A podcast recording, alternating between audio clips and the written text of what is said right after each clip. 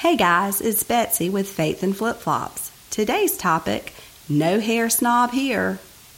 Did you know that there are people out there that like Walmart, prefer the mountains to the beach, run when nothing is chasing them, eat burnt cookies with lard in the middle, otherwise known as Oreos, and like cats better than dogs? Holy cow, I do too. And wait for it, I call them friend. Okay, okay. I get that I dumbed this down and made it funny, but seriously, it can be that simple.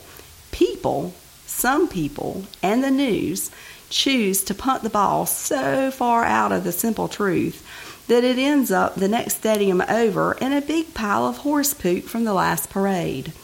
Please do not misunderstand. This country has problems, big problems. But when that is all that is publicized, then that is literally all we can see.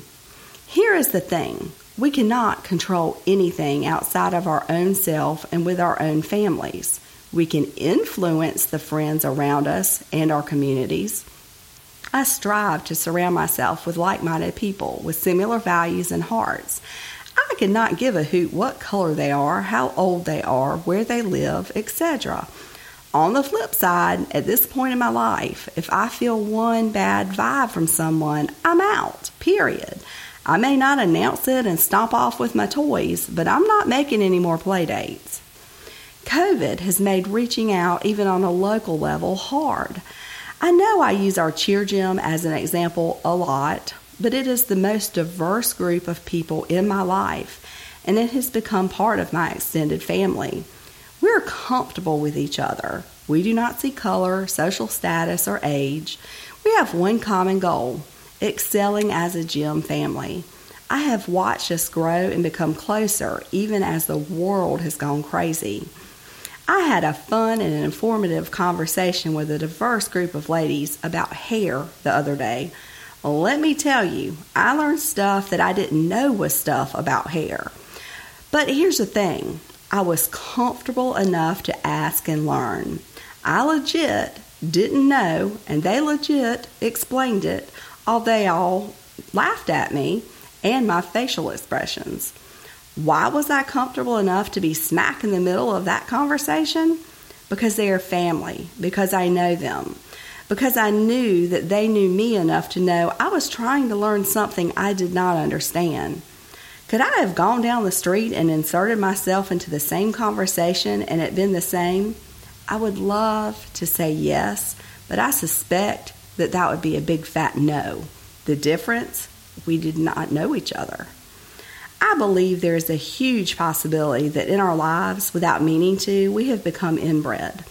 Inbred in our ideas of who matches us, the name brand we should be surrounded by, what they should wear, what they should drive, where they should go to church, school, etc.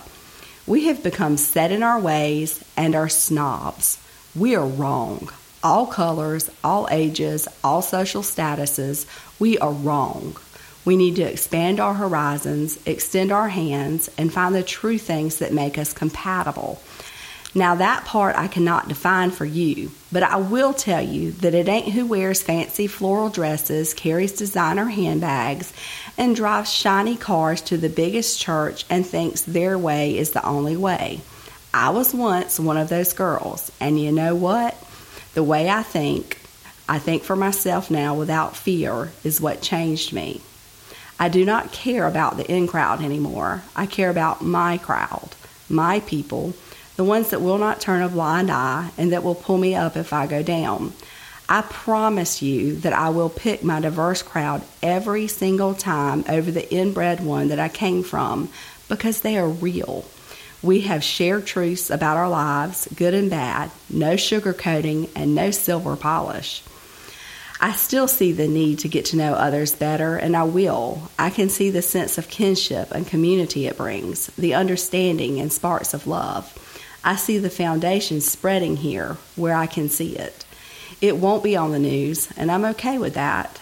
I know, and the people involved know, that we are forming something bigger than us, something that clearly teaches our children without a book. They model us in their behavior. I see it at every practice and hear it in every giggle. I will take that over CNN every day.